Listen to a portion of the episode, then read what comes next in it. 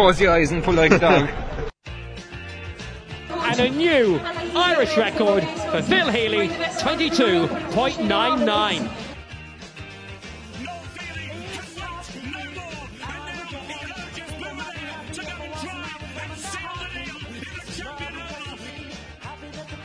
Christy Cooney hands over the Sam Maguire Cup to Graham Canty, Cork All Ireland champions for the seventh time ever. Hello and welcome to the Star Sport Podcast. My name is Jack McCarran of the Southern Star, and I'm joined as always by Star Sport editor Kieran McCarthy. Before we kick things off, I'd just like to give a quick reminder to our listeners and viewers to please rate, review, and subscribe to the podcast on Apple Podcasts, Spotify, and YouTube. What a guest we have for you on this week's podcast. It's the one and only Padraig Harrington, the three time major winner, spoke to Kieran about his Beara background, his father, Paddy's influence, and his many trips to West Cork growing up. The two also touch on a bit of golf. Did we mention that Padraig is a three time major winner? He also happens to be the European Ryder Cup captain this year. So we're going to get his thoughts on that tournament, which is set to take place at Whistling Straits in September. Kieran, we spoke golf on last week's podcast. We're speaking golf again on this week's podcast. What a coup for the Star Sport podcast to get the man, the myth, the legend, Padraig Harrington on to talk not just about his chosen sport, but also his connection to West Cork. I've always said, Jack, that this is the definitive and best West Cork sports podcast, and Padraig Harrington is in a crowd in a crowded field as well. In a crowded field, hundred percent right, and and Padraig Harrington is an honorary West Cork man, and just like I've claimed half of Tadhg Furlong for West Cork, he's a new line. He's Tadhg Furlong's mother is from Whiddy Island.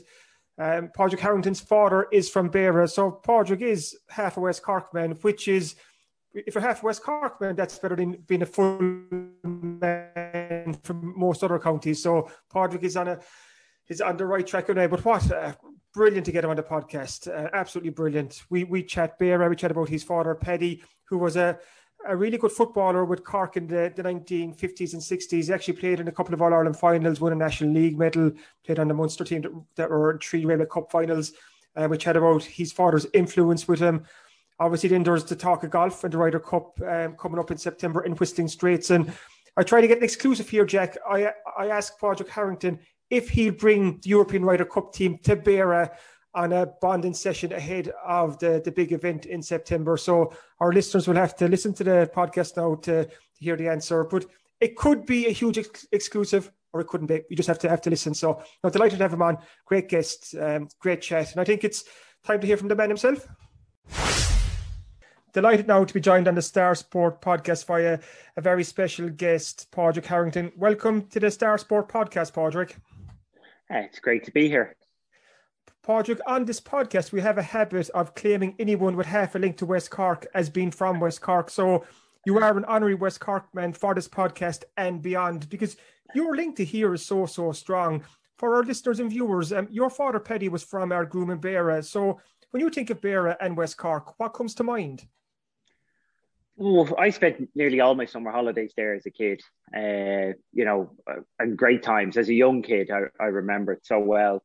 Uh, we used to stay in, actually used to stay in Loughrick in Kerry, so we used to come across the border back into uh, into obviously Ardgroom, Bors, Eyeries, uh, Castletown, Bear, all all of those places. And I, you know, I don't get back now as much as I should or would like to. Uh, it is a long way away, isn't it? Uh, it is a long way down there. Now, I, I, was back, I brought my kids down there about two years ago, and it, it's interesting the different perspective. I had a bit of time to take it all in. And uh, as a kid, it was a big wild adventure. I suppose when you go back down as an adult, you, you see different things, and it's uh, it's certainly a uh, it's a fascinating place. You know, it, it is, especially where my dad is. You know, bores the actual hill, but there are like it's it's pretty bleak up there. It's a it's a it's a stark place. But then you know, obviously, you go down into Castletownbere and and all the. Like it's it's so beautiful in, in, many places and stark in other places. It is. It, you do realize you are out on the you know the wilds of the Atlantic when you're there. When you were growing up, so Padraig, like you said, you were down in West Cork and Beara an awful lot. Were you very aware so of your father's Beara background and how proud he was of being from that part of the country?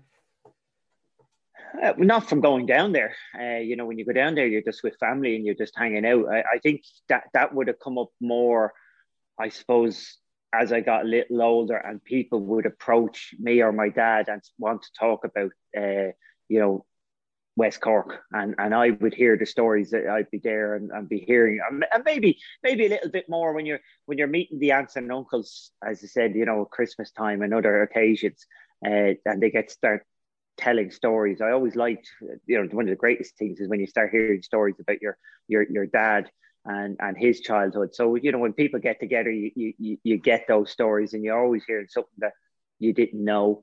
Uh, and yeah, it was. having been there, it was great. You, you kind of had an idea of, of, of when they were telling the stories, but I think uh, even to this day, I still enjoy the stories about my dad and there's no shortage of stories about your father, Padraig, because he's from Beara, he's from West Cork, and that is football country. And it's no surprise to learn he was a very talented footballer himself. He played with Cork in the 1950s and 60s, played in two All Ireland finals, won a National League, played in three Railway Cups with Munster. So, was football a big part of your home when you were growing up?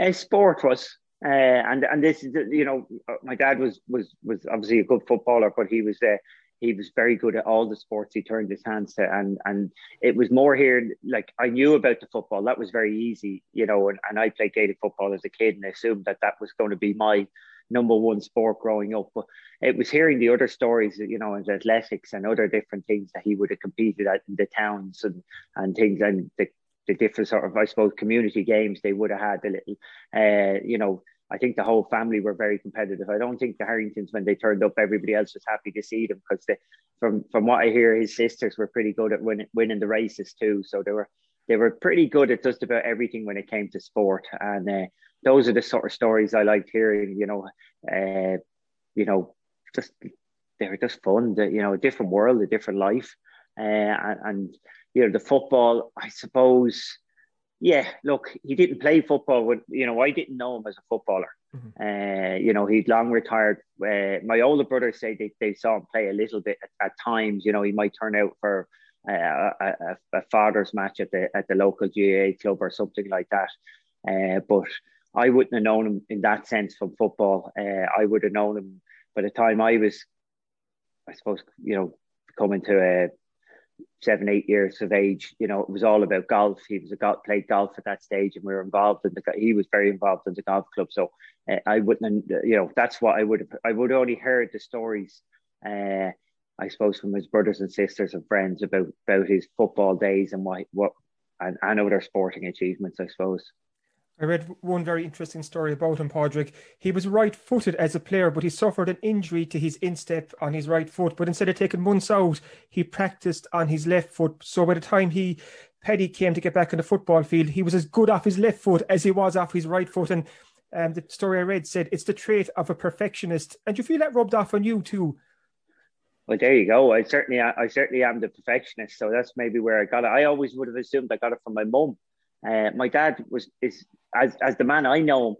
He, I suppose there, there was two, he wasn't that competitive as the person I know. He, he like he never regretted losing those two All Ireland finals. It wasn't a burden to him that he lost two finals, and you know there was lots of things. He, could be competitive. I could see that if he was playing golf and different things like that, but he didn't. He didn't carry a burden away from from from things like that. So uh, I always, I know I'm a bit of a perfectionist, but I, I don't know if I, I, I just don't know when it comes to my dad, my mum, which one did I get the trait from? Uh, you know, because my dad seemed quite relaxed about things and, and had things in good perspective. Uh, you know, and it is interesting you say that about that story about learning to kick off the left foot. It's true of a lot of people that look like they have talent. I, I would have always assumed my dad just had the ability left and right was a was was a, a, a, very talented when i say talented he looked good he he, he had a good movement about uh, but as i said it, it, always turns out that they actually learned to do it. it it always turns out that the environment ended up teaching them how to be good rather than necessarily the the you're not born with these things uh, so yeah that's a that's a case in point he he he would have been you know I assume, he, you know, like a lot of things I would have seen later in life, if it if it needed to be improved or learned, he would have got on it and, done it. Uh, like he liked practicing at golf, uh, you know, and that I'm certainly got that from him. Uh, so we, we both enjoyed spending time around uh, practice with golf, trying to get better. So I could could I assume he, you know, he probably was like that as a kid. He, he certainly was good at everything. One of my uh, you know, my, one of my favorite stories. And you know, uh, I'm going to say this now. Who knows if it's you know it, it's a story? So I'm I'm going to believe it's true. But he got to the the, the boxing championships in the guards uh, to the finals and he won. And he never boxed again because, as he said, he hit the guy so many times, but he was a better boxer or, or, or more determined boxer that he didn't go down. And he just didn't enjoy the fact that you know he was clearly winning, but the other guy just was never going to give up and he never boxed again, sort of thing. He, he had a, a, peculiar way of looking at some things. Uh, that's what I mean by not being competitive. I, I wouldn't, unfortunately, I, I, I'm competitive enough. If I won, I keep going. You mentioned there about the environment and how important that is. And as a kid growing up so at home and with, with your father and his sporting background, and you said there, Padraig, so many different sports how much of an influence was that on you? So, like, you played football at Ballyboden and St. Enda's. Obviously, you've a, you've a love for golf, and that's a shared passion you have. But how much of an influence was your dad on and the the path you ventured on in sport? You know, we talk about this. By the time, by the time I was playing the sports, you know, my dad had done all that with my older brothers. He'd gone to the football matches and things like that. He didn't go to the football matches with me. He wasn't, you know, I, I did get taught how to do the, and this would be a you know, how to do the, the sack race and things like that. You know, when the sports days came around, you know, the, the, the tips were given and the skills were, were handed out and a, and a little bit of practice was done. But, you know, most of that I would have been getting from my brothers who would have got it from my dad. So it was kind of at that stage when you're the youngest, you're kind of let, you're let loose a lot more. Uh, you know, I think though it changed with golf because my dad retired at 50 years of age from, from the guard. So he was a young man uh, and you know that would have coincided with you know with me being a teenager playing golf. So he spent a huge amount of time at that stage. You know, it kind of reversed. So from from kind of you know I would say as a young teenager, as a, you know, he wouldn't have come to matches, but as a as an older teenager, he he was pretty much available in there all the time when it came to came to me playing golf you played football too up to a decent enough level, and even like you've the size and frame of a good footballer, and you played in the half back line too, like like like your dad did. No, I, I wasn't a half back. No, I was full back. I wasn't. I, I, I never had the engine that my dad had. Uh, you know, I was I've I was a goalkeeper most of the time. So when I played outfield, uh, I captained my school team outfield. Played my last game in Croke Park. You know, I'm I'm proud. I've a few I've a few nice accolades. Scored a couple of point, points. I marked Dessie Farrell that day, and he ran rings around me. I actually that's where you got me playing in the halfback. They put me. They moved me from full back out to centre back to mark Dessie Farrell, and it was the stupidest mistake ever. Well, uh, you know, I, I I was a full back, and we should instead of weakening my play, we should have brought a left the centre back on him and brought a corner forward in to, to, to, to mark him as well. You know, that's what they do in the modern game. But back then, you played 15 guys in their position. Uh, so, yeah, look, you know, in hindsight, skills and the way things have changed, even even I can see how they've changed in in in in, in, in football and things like that. Uh, yeah, but it was a, a, a mistake that we you never weaken and we say this in golf. You know, my old coach Bob Torrance said that never weaken your your strengths to strengthen your weaknesses. Mm-hmm. You know, you've always got to keep your strength strong. If you're even if you're trying to improve something that's weak, you, you just don't weaken what what's got you there in the first place. Uh, so you know that was a case in point. You're taking you're taking your full back out and, and putting them in a position he's not familiar with, uh, and maybe not. As I said, I might not have had the engine to play that position. Uh, but Dessie Farrell, God, he was a beautiful footballer. I've never seen somebody move so quick. Uh, he, he he was a stout lad, so he hmm. didn't look like it, and, and, and he just surprisingly quick. Really, I've got to say, he was a beautiful footballer, and it is interesting that he, you could see that at that age, and, he, and clearly he went on to be uh, very successful with the Dubs, and you could see that you know he just he just had beautiful movement, and it, it that's you know, you, you see it at times. It's nice. I think my dad was a little bit like that in his day. He, he just moved well on the on the pitch, and, and that that's a. It, it doesn't mean you're a great player, mm-hmm. uh, but it's a it's nice when you see it. What a way to sign off on your football career, Padraig, playing in Croke Park in your in your final game. So let's say it comes to Croke Park later this year. Dublin and Cork in the football championship. Like I said, now you're an honorary West Cork man. Who are you plumping for? I will see. I, I don't. I. I I don't need to put myself out on the line at this very moment. I I I be picky, pick and choose at the time. But I, I, I do have I, I know that I still have an affinity for Cork and I want to see them do do well. But ultimately, I, I I'm still if I go to watch a football match and if, if the Dubs were playing Cork, I'd want and I know, I know uh, and this means that maybe you could doubt me being a true fan because I'd love to see a really tight match. I, so I'm, still in when I watch sport, no matter how how much I like a team, I still want it to be really really tight and exciting, and maybe my team to get over the line at the last minute. But I'm I'm not enough of a fan of anybody to want to see them go in and dominate and and and the, you know really destroy the opposition. I'm much more into let's have a great game here and and and run it close and something to talk about afterwards. You mentioned earlier, Padraig, about you still come down to West Cork and Beara, and the last time was a couple of years ago. Do you still have relatives and family down this neck of the woods? Oh yeah, yeah. The, the, the where my dad that, that farm my dad grew up on is still there. Uh, the cousins uh, run it now, and it's a it's a it's a big bleak mountain. I, I, I don't I you know I don't envy their task. Uh, you know, uh, and my my my dad's brother, who's who he's in his nineties, still still still around the farm. You know, I'm sure he still does some work on the farm. He still, I, I thankfully I have some good bloodlines. Even some, some I am pretty much mostly good. There's some good male genes that uh, in the family, so there's a bit of longevity in some of them. Uh, for sure, and uh, he, my uncle Tyke is still down there. Sorry, sorry, not my uncle Tyke, but he's passed away. My uncle Jeremy is still down there, and uh, uh, yeah, it's it's nice when you get back and hear the stories and the, the enthusiasm about the old days like you said there, like West Cork and Beara, it's quite a, a, remote place. So, just as a suggestion, Padraig, it could be the ideal place to take the European Ryder Cup team to for a team bonding weekend ahead of the Ryder Cup. Bring them down to West Cork because what happens in West Cork stays in West Cork, and you'll be shut off from the rest of the world. So, maybe something to keep in mind in the weeks and months ahead.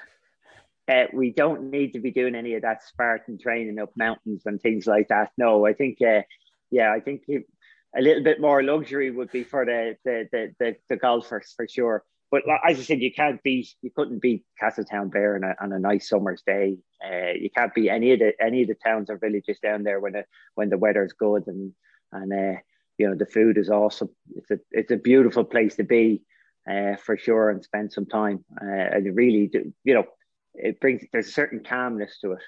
Uh, but as I said, on a on a on a bleak day, that Atlantic coast is it's not the place to be, or maybe it is in terms of it. It's certainly uh, startling and stark uh, to be there when the when the weather turns.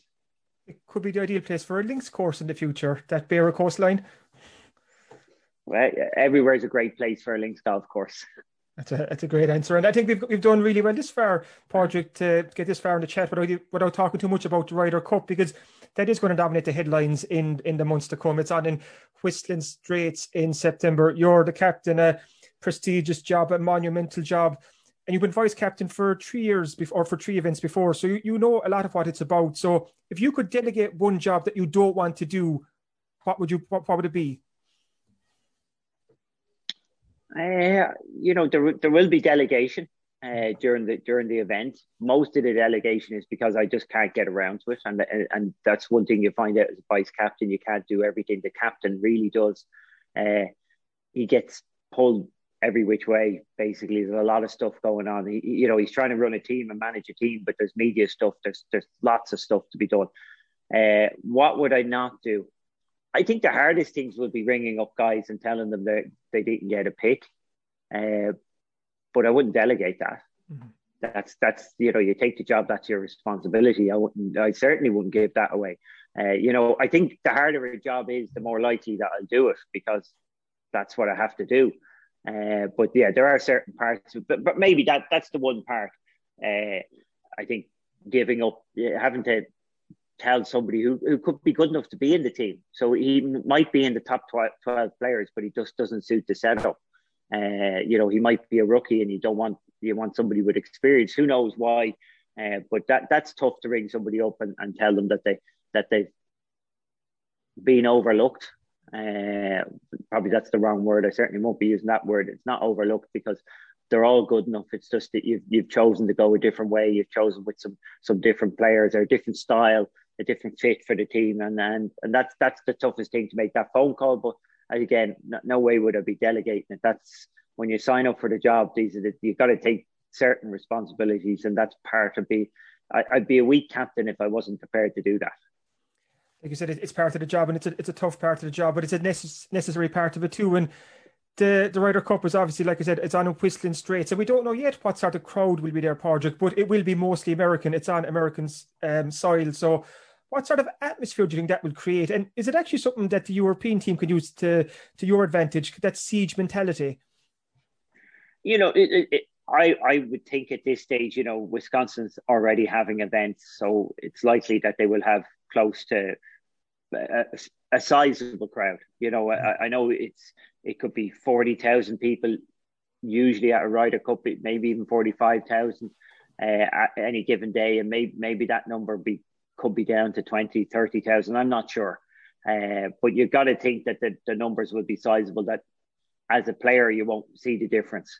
I think it may be difficult for Europeans to travel at that time of the year. Uh, but maybe vaccinations will mean it's back to normal. Uh, I do believe you will have a sizable amount of Europeans who will travel from the States who are living in the States. So you're going to have, I think you're going to have a pretty normal representation of what you would have at, at, at a Ryder Cup. It'd be well and truly biased towards the US on, on, on US soil. Uh, you know, the, the European players will be used to that. But I, I don't see the siege mentality so much. I think, uh, you know, I just think the world would be in a different place at that time. Mm-hmm. I think everybody'd be happy to see golf. Everybody'd be happy to see a sporting event. I, I think people would be more in the lines of, of just embracing good golf and enjoying it. And, and certainly, uh, you know, I I would I wouldn't be encouraging my players to to see it as a siege. Uh, you know, and, and most of these American fans are actually most of them would be fans of the European players in week in week out. I know they won't be their, their, fans that week, but in general, there's a, a there's a very high level of uh, of not just respect of of of, uh, of support for those Europeans from the Americans. So I, I I would think I would be more thinking of the players just going out and enjoying it and and and and and not necessarily seeing it uh, accepting the way the ebbs and flows of it, but not necessarily seeing it. It's it's not a siege. This is you know, in the end of the day, you know, it's golf. I, I keep saying nobody's coming over the ropes. It's it's you're in there, you're playing away. There, I'm sure there'll be some, uh, you know, some. I, I and I really hope that the US fans get behind their team and, and really make create that atmosphere and support their team. Uh, and and as I said, the, in the best possible world, they get behind their team create an unbelievable atmosphere and let the Europeans, you know, get on with their side of the game. And and and I, just like I said, if I was watching a football match, uh, you know, let's hope it's a really tight, close match, and uh, and the best team comes out at top at the end. I'm always interested too, Padraig, in um, you've seen over the years where different sports people have come in for motivational speeches. I'm thinking Alex Ferguson years ago. I think Paul O'Connell came in at one point for a Ryder Cup when you have a European team packed with world superstars of sport, and you're trying to, I suppose, motivate them is the wrong word, but you're bringing in someone to address them and get them pumped up. Considering what they've achieved and like they've achieved, they've reached Everest of their sport. Is it hard to get the right person to deliver the message to get these lads up for an event like the Ryder Cup? it, it is very difficult. Uh, it's not not based on what they've done. They every every golfer in that team has has sporting heroes that they look up to. Uh, it's trying to find a sporting hero that they that they all look up to, or that they all are, are have the awareness because you know somebody who's who's lived most you know who's lived in Spain all their life might necessarily appreciate somebody that you know coming from uh, Britain, let's say, or Ireland. It, it, you know, they're just different role models, so it is difficult to do that you need somebody who obviously transcends sport and has got to a level that that that everybody is uh, you know was aware and, and the passion. And and then remember as well it is an interesting week. You're trying to moderate the the passion of the players. You don't want to get them too excited either. You know there's lots of pressure involved in the Ryder Cup. They're going to be up to you know so it, it it's a fine line between uh, you know, getting them too pumped up and letting letting them go play their golf. Um, the Walker Cup was on last weekend. I'm just going to switch now from the Ryder Cup to the Walker Cup. Um, we had a young Kinsale golfer, John Murphy, who was on the the Great Britain and Ireland team at last weekend's Walker Cup, and he's turning pro later this summer. Padraig, what's the best piece of advice that you could give John Murphy as he swaps the life of an amateur golfer to become a professional? Uh, yeah, John, John John's a, seems like a very nice lad, serious lad. Uh, I don't know if this is advice, but the key to success being going from amateur to pro, the key to becoming a good pro is feeling comfortable in your environment, hmm. and and, and that's it. I've seen some of the, the the most beautiful golfers as amateurs, ball strikers, completely get lost as a pro, and I've seen you know an average player who just keeps his head down and just does his thing and turn out to be a very successful pro. So it's just believing in yourself, trusting in yourself, uh, and just you know, it's a difficult world. You go out there and you know a couple of missed cuts at the start, and all of a sudden you think you're not good enough. You think you have to change things. But in golf, and particularly that level of golf, professional golf, there's a tiny, tiny fine line between you know missing the cut and actually finishing top ten, uh, and even missing the cut and winning tournaments. So it, it really is about self confidence, doing your thing, giving yourself a long enough period to do that.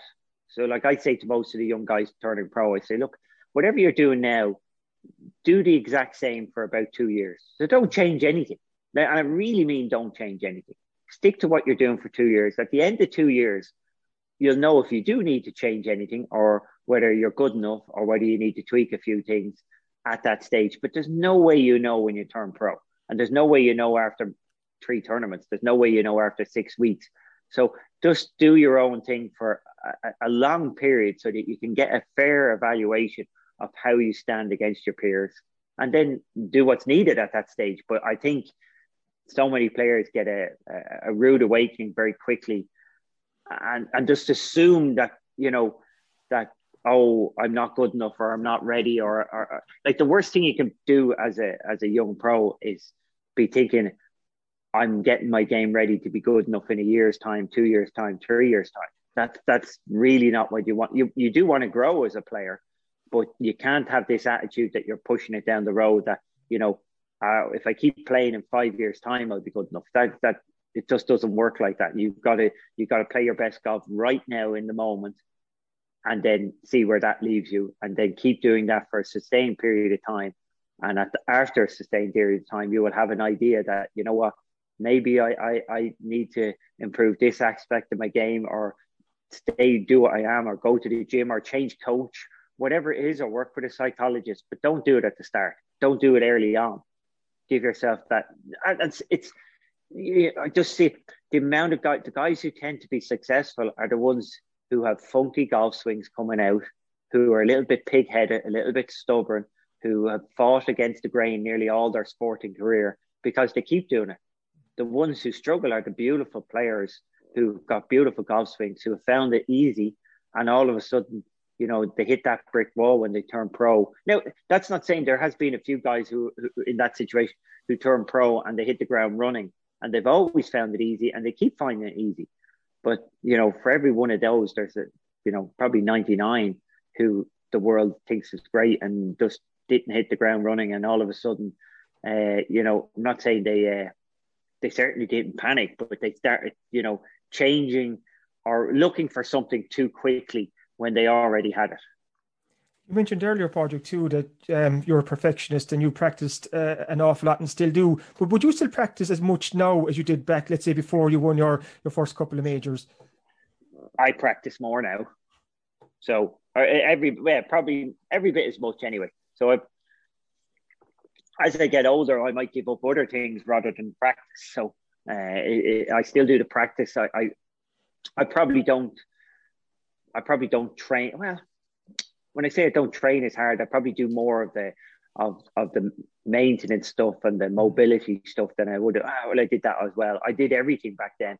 Uh, yeah, maybe I've slowed down one or two, but pretty much full time practice. I like practicing. I'm sitting here in my golf room, I, and every day I get in, you know, if if I haven't got enough work in during the day, I'll still be hitting shots at eleven o'clock at night down here. If I've got enough work in in the day, maybe I I, I won't be doing that. But it, you know, it's a feeling based. It's nothing more than that. And if if I've got if I fed my addiction for the day, I'm happy. Uh, so yeah, I I fit it in all all the way through the day. But you know, it doesn't mean I'm doing good practice. Some of it is is I always say this is I'm uh, yeah, some of it is easy, lazy practice rather than to feed feed that that want in me rather than maybe doing some uh, a little more dedicated and better practice as, as maybe I should. You said that kind of that want in you and that pursuit of perfection is that something that's ingrained in you, Padraig, like that that drive uh, and desire to be the best that that you can be, and even now after all you've achieved in the sport and you're still going out every day to try and improve, to try and be better. Kind of is that just part of who you are? Yep, that's that's what gets me up in the morning. That's what drives me. That's what I like doing. Uh, you know, I've looked at other things over the year, over the you know, because it, has been tougher the last couple of years. Uh, maybe five, six years ago, it was pretty tough. Uh, I, I had the pushing yips, so golf was difficult at that stage.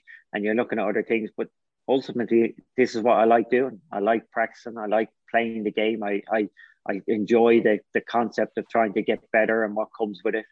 Uh, and I, I realize that this is what I like doing. Why not do it? I'm, I'm in, still in a position and, you know, to be able to compete. And the one good thing for me is I can still compete at the very top mm-hmm. with my good shots. I don't quite, I'm not quite as, as consistent or I'm not quite as, uh, yeah, maybe that I might have that same, you know, drive on the golf course, or you know, this, even though I, am pretty, I, I, it's a different sort of drive. Maybe I don't have the butterflies and the nerves at times, uh, but you know, I, I am not out there. You know, I'm not one of those guys which you, you often see. My good golf is as good as anybody else's, so I don't, I don't, I don't go out on the golf course and feel like, hey, this this is a bit of a struggle. I'm hanging on here for the Champions Tour. I'm I'm well capable of, of competing with anybody in the moment. Uh, maybe I don't do quite as good a job as I said over 72 holes, but certainly, you know, I'm still capable of playing the golf at any one, any single moment in a round, and and you know, I, I'm still capable of competing with the young guys. And those butterflies you mentioned there, they'll kick in, or they probably have kicked in ahead of Whistling Straits in September. Like nerves, excitement, butterflies. How much are you looking forward to getting over there and for the Ryder Cup to go ahead? Yeah, you know, it's obviously a different scenario. You know, as a player, you want to get excited so that you focus. You want that little bit of nervous energy, uh, and then you want to control it when you're under pressure. Uh, as a captain, I think I'll suffer from stress, but I'm not hitting any shots and that. So it, you know, it's a different. It will be a different feeling because it, you know, where some things are within my control, there will be a lot of playing that is outside my control. So I, I don't know if I can relate the actual captaincy to to how I handle pressure and and and uh, you know it would I have to go through it. That's that's it. At the end of the day, that's the, that's the thing with the Ryder Cup. It's a one and done being the captain. Uh, so it's not like I'm a, a Premiership football manager, you know, getting 38 games in a season to and and and if I get sacked, I'll get another job or something like you know. You know, you're not. I'm not learning my trade, so I, I have to go in here and get it right the first time. Uh, so I think there's stress involved in it, but uh, as I said, I don't have to stand that first tee and hit that shot, so it shouldn't be too bad with the nerves. Final question, so Padraig, again we mentioned you gave great advice for John Murphy earlier, and just advice for golfers all across West Cork and beyond. Because the good news in the last couple of weeks, golf courses are open again, and there's golfers of all ages and experience back on the course again. What's the best piece of advice you can offer to those? Well, I, I put everything I know up on uh, my Instagram, on my uh, my webpage, my padraigharrington.com. I'm putting it all up on YouTube. Uh, so if you want the advice, it's there if you're too lazy to go there and you want to just hear it, uh, you know, you know, you got to swing athletically. Don't keep your head down. Don't keep your head still. Don't keep your body still. Don't keep your feet still. Uh, you got to move. You got to move with more with more speed than you think. It's not slow. Uh, and if I was going to say anything on the golf swing quickly, you would say a, a longer follow through than you have backswing. So short backswing, long follow through, and hold that finish generally will work quite nicely for most people. So much shorter backswing than you think, much more hands and arms, bigger follow through. So extending the follow through and hold the finish uh, should cover you, and that will give you an athletic swing. And after that, so swing with pretty guts, with plenty of guts. So don't swing slowly, and so big follow through, and then you have to learn. And this is the difficult part. So you, once you, you have a shorter, a, a longer follow through than backswing, that should make it reasonably athletic. Uh, don't stay still. Once you have an athletic swing, the same as it's the same swing as you use swinging a hurl. Uh, you know, it's no different. Same, it's the same swing you use if you were, especially the exact same if you were skimming a stone on water. Uh, same action. So if you once you have all the movement, then you just have to learn where the club face is, and and that's what that's unfortunately that's what people don't get right. Uh, it's two different operations: having an athletic swing and then knowing where your club face is. So basically, you've got to get a good grip and learn what shut is and what open is at impact, and you just got to keep working on exaggerating, getting the club face really shut at impact and hit left with a hook, then exaggerate and hit up and open with a cut. And once you learn what way left and way right is, then you start narrowing it down so you actually know what a fade and a draw is, where your club face is. And people, they're two distinct things in golf. You've got to learn where your club face is, and you've got to have an athletic swing. And what happens is somebody like a good hurler can come to golf, and he, he's been a beautiful hurler all his life, and he comes to golf and he can't hit the golf ball. You go, well, hang on a second here. It's the same motion. It's no different than if, I would say to somebody, okay, the hands change the position, but if you were running in to hit, poke a ball underneath the keeper, so generally golf is about hit driving it low. So if you were trying to poke a ball off the ground underneath the keeper, that is a golf swing. Just change where your hands is. Everything about that is a golf swing. So trying to cover the ball and hit it underneath the keeper. Not not a high shot. Yes, you will use it, but it's not quite the same. Where to start off with, you cover. But like in hurling, like you, you could turn around to a hurler and you could tell them, right, your swing is straight down the line here, but I want you to hit the ball to the left corner of the field. And he'll just shut the face and hit it there. He doesn't change his body or he just, okay, I'll just flip it over and hit it left. And you say, I want you to slice it right from the same position. He knows, he knows where his, the face of the hurl is.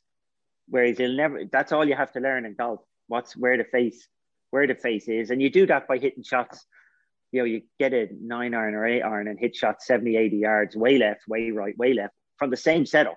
Mm-hmm. So you're just manipulating the face and then have an athletic swing and you're grand. And then you have to learn the third thing you then after that. So you have to learn where your club face is. You've got to have an athletic swing. And the third part, you just have to go out and play and experience what shot to hit when. That, that's all there is to golf. It's a pretty easy game after that. I think you're after exciting and inspiring every golfer from West Cork. I can imagine the courses the next couple of days will be packed with with people ah. practicing. Uh, your, your your advice, Padraig. Well, if, if I was going to, if you're going to go out there and do some practice, hit shots well within your, not, not this is not how you play golf, but hit shots, you know, 80, 90, 100 yards with a nine iron so that you're you're not swinging. You will swing flat out the golf course and learn where that how to hit the ball left and right doing that. Don't and don't worry about your golf swing. Worry about what the golf ball's doing. Mm-hmm. So, and it's more hands and arms than it is a body swing. That's the other thing I would say. So, most people think that you're meant to turn your body. And have you ever did you ever tell a hurler to turn his body? No, you just hit the ball. Mm-hmm. Same in golf. Use your hands and arms to hit the ball, and your body will follow it. It's a natural. It's very natural. The one of the and this is why people enjoy playing golf. It's one of the most. It's a very satisfying thing in life environmentally just because of the way to swing at something and to hit something. That's what we've done. You know, as a kid, you pick a stick up in the forest and you swing and hit a tree trunk and you enjoy doing it. Mm. We all enjoy skimming a stone and water. These things are, are very pleasant to the mind, and that's why people enjoy golf. It's a very nice uh, feeling to swing away and to hit a golf ball, hit, hit something like, and, and for it to go into it, the distance. So it, it's it's just a pleasant enjoyable experience once you get to a certain level. And it's a horrible game if you, you know, and I've seen a lot of sports people come to it and and they struggle and they, they then they go away and hate the game for the rest of their life because physically, you know, they've been good at everything they've ever done and they're terrible at golf, but they got just got mixed up. Look, don't keep your head down, don't keep your head still, don't make a big backswing, uh, make a big follow through, swing with speed, and then just learn where that club face is. That's brilliant, Padraig. You've been so kind with your time. I really appreciate you coming on the, the podcast this week. Best of luck in the weeks, months ahead. Best of luck in the Ryder Cup. And remember, you're an honorary West Cork man, so that carries a, a lot of a lot of pride, a lot of pressure even. But take that West Cork with you to um to Whistling Straits, and hopefully you'll bring the Ryder Cup down to Beara in the months after. So thanks, Padraig. Thanks very much. Enjoyed it. Thanks for listening to the Star Sport Podcast, number one for sport in West Cork. Ah, Kieran, that was just brilliant stuff with Padraig Harrington. Before we wrap up this week's podcast, we're going to quickly preview this week's Southern Star sports section, which will, of course, be in shops on Thursday. Kieran, what can readers expect? We saw a live action return on the intercounty scene last weekend. The Cork hurlers were out against Waterford on Sunday, so we've full report and analysis of that. We're also looking forward to the Cork footballers starting their league campaign this weekend. They're playing Kildare in Thurles, and the Cork Camogie team are also in action this weekend. And we've interviews with Paddy Murray and Libby Coppinger. As well as that, Holly O'Sullivan's second column is in this Thursday Southern Star. Brilliant column last week to kick it off, and uh, Rosscarbery man is on form here. He's looking at the Cork senior football team and his thoughts on where they need to improve, how they need to improve, and one player that he feels that the Cork footballers need to get back into the football camp. So really good stuff from Holly O'Sullivan. That's well worth checking out. Sticking with GAA, Carbery chairman Tom Lyons has written a very good piece about the Carbery senior hurling team. We broke the news last week, Jack, that the, the Carbery hurling team will not be entering this year's county senior hurling championship. And that's the second year in a row that the Carbery hurlers won't be so uh, Carbery chairman Tom Lyons answers that question, but he also lays out what needs to be done for Carbery hurling to, to get the team back competitive and how the clubs need to pull together. So really good stuff there. And also huge weekend for some Skibbereen rowers coming up in Lucerne. It's the final Olympic qualification regatta uh, with Emily Hegarty and the Irish women's four hoping to get one of the top two spots left at the games in Tokyo this summer. And Aoife Casey is in the Irish lightweight double at Margaret Cremen, and they're also going for Olympic qualification. So the best to look to Emily and Aoife in Lucerne this weekend. So as you can see from that check, there's a lot going on in this week's Southern Star Sport. And a cracking new back page columnist, I'm led to believe. So keep an eye out for that one too. And um, that's all we have time for on this week's Star Sport podcast. Uh, as Kieran mentioned, the Southern Star Sports section will be available this Thursday. If you can't make it to the shops, though, you can always pick up a copy online. Just go to www.southernstar.ie forward slash e paper and you can read the Southern Star on your computer, tablet, or smartphone for less than two euro per week. Thanks for listening to the Star Sport podcast. We'll be back at the same time next week. If you enjoy these shows, please make sure to rate, review, and subscribe on Apple Podcasts Spotify, YouTube, or wherever you get your podcasts. Slán tamall.